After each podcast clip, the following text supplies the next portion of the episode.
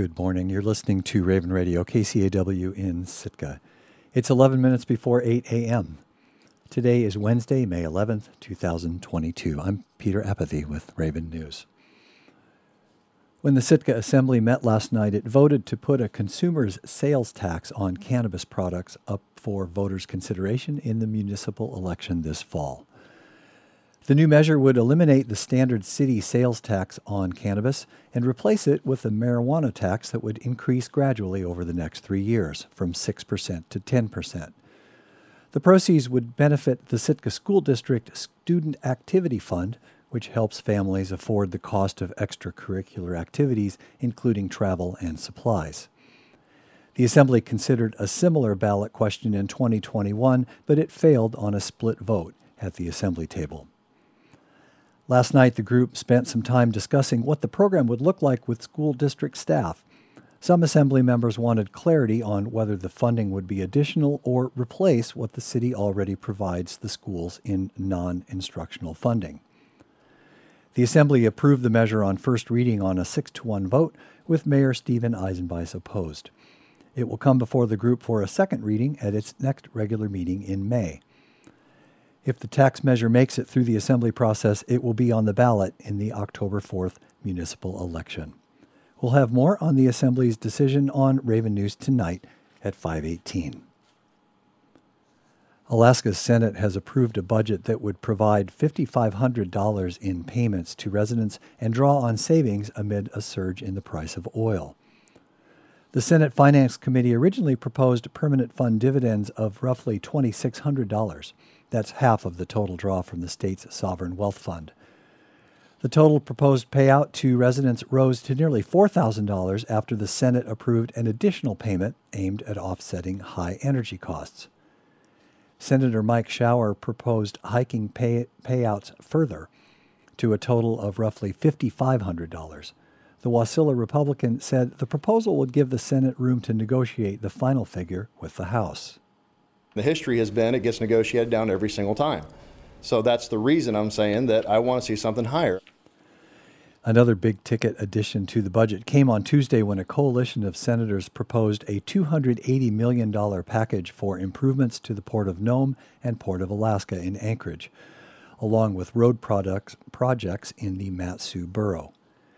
Democratic Senator Donnie Olson of Golovin said the state's share of matching funds for an Army Corps of Engineers plan to upgrade the Port of Nome was a critical investment. The Corps found that this regional hub port at Nome has the unique opportunity to remote Alaska to improve the viability of numerous uh, Alaska Native communities, strengthen the resiliency of the region, as well as serve as a critical outpost for national security.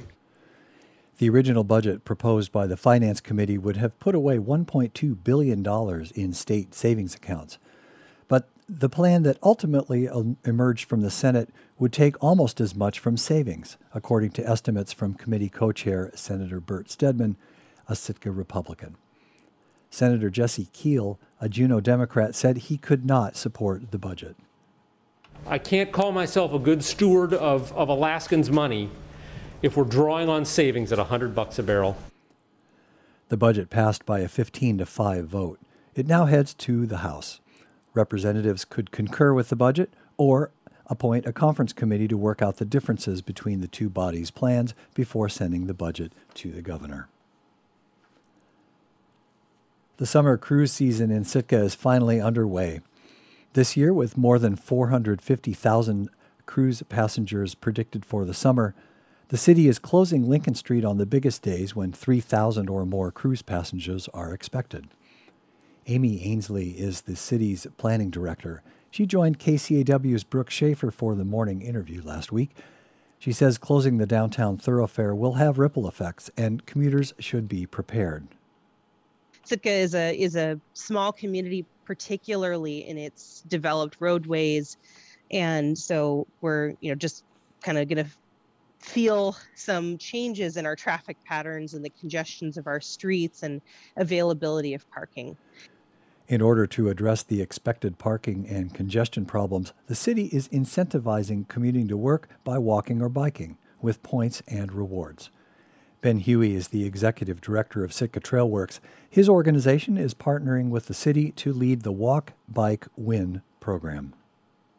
It's really easy. Walk, Bike, Win is not much of an abbreviation of the programmatic outline. All you have to do is walk or bike, and then you earn gift cards. Hughey says Sitkans who commute by walking or biking can track their commutes on the Sitka Trail Works website. The first prize is a gift card to a local coffee shop. The more points end up with bigger gift cards. Points are tallied weekly, and winners can pick up their gift cards at City Hall. Lincoln Street isn't the only street that will be off limits to cars periodically this cruise season. A section of Sawmill Creek Road will also be rerouted for much of the summer as the state repairs the road and sidewalk. Right now, a schedule of upcoming Lincoln Street closures is available on the City Planning Department's website, but Ainslie says they're developing a bigger interactive calendar they hope to unveil soon. A synthetic opiate called fentanyl is behind an extreme surge of drug overdoses in Alaska. And as Claire Stremple reports for KTOO, overdoses in the state have become so deadly that one of the tools used to fight them has changed. Naloxone is an overdose reversing drug that's found in opioid emergency kits distributed by the state. This is the box that will save lives, yeah. yeah. Luke Roman is unpacking a battered cardboard box filled with the new kits at the Glory Hall, Juneau's homeless shelter. And for the last several weeks, they've been short on what people casually call Narcan kits. Narcan's the brand of naloxone. All right, here they are. But this is a new brand of naloxone called Kloxxado. Yeah, opioid, yeah. And I think this is the higher milligram, right? It has twice as much naloxone in each dose. It's eight milligrams, yeah. Is that double? Yeah. Dang, yeah. So here it is. It comes with two so like four of the old ones, which is good because it is taking like more than one for people, you know? If you haven't seen naloxone before, it looks kind of like that allergy spray that goes up your nose. Except instead of reducing sinus inflammation, this blocks or reverses the effects of opioids. Roman says now that fentanyl is in most of the drugs around here, it takes a lot more to bring people back from an overdose. And they're seeing the effects at the shelter personal on the ground experience here. Let's say I've, I've, worked at the Glory Hall for two and a half years, um, and in the last year, I've seen 300% more overdoses.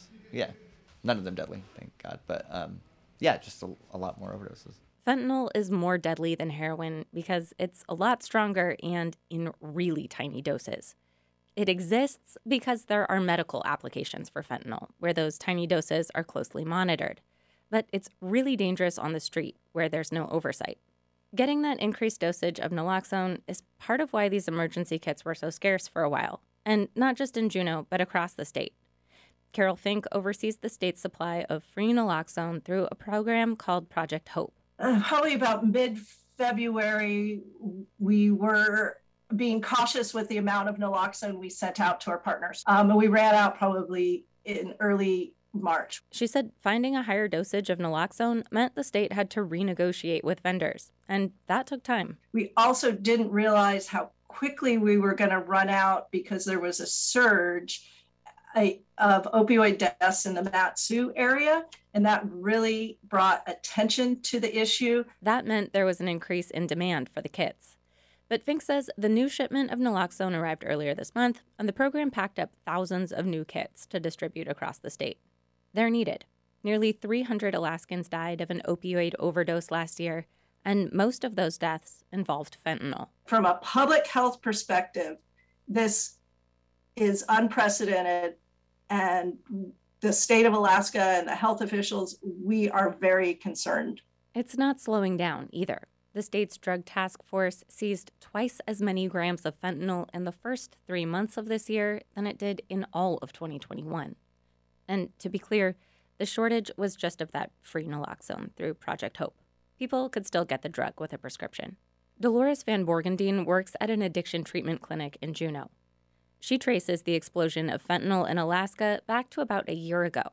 Over the course of two weeks last April, the number of her patients with fentanyl in their urine went from 2% to nearly 14%. She says now it's more than half. What we're seeing on the street, what we're seeing in our toxicology, what, are, what we're hearing from our patients, okay, preempts anything that comes out kind of publicly, you know? She says naloxone and efforts like recent drug busts across the state help slow deaths down, but the pace is relentless. You just feel every single day. I think I think everybody's who, who's involved in this. We you just feel as if you're paddling upstream. You're not making any headway. Naloxone is only a short-term fix to the most acute symptom of addiction. It gives people like Van Borgendine time to connect people who use drugs to the other resources they need for long-term recovery. Things like treatment, housing, and access to mental health care. Reporting in Juneau, I'm Claire Stremple. And that's all for Raven News for this hour. You can listen to or hear our stories again on our website at kcaw.org.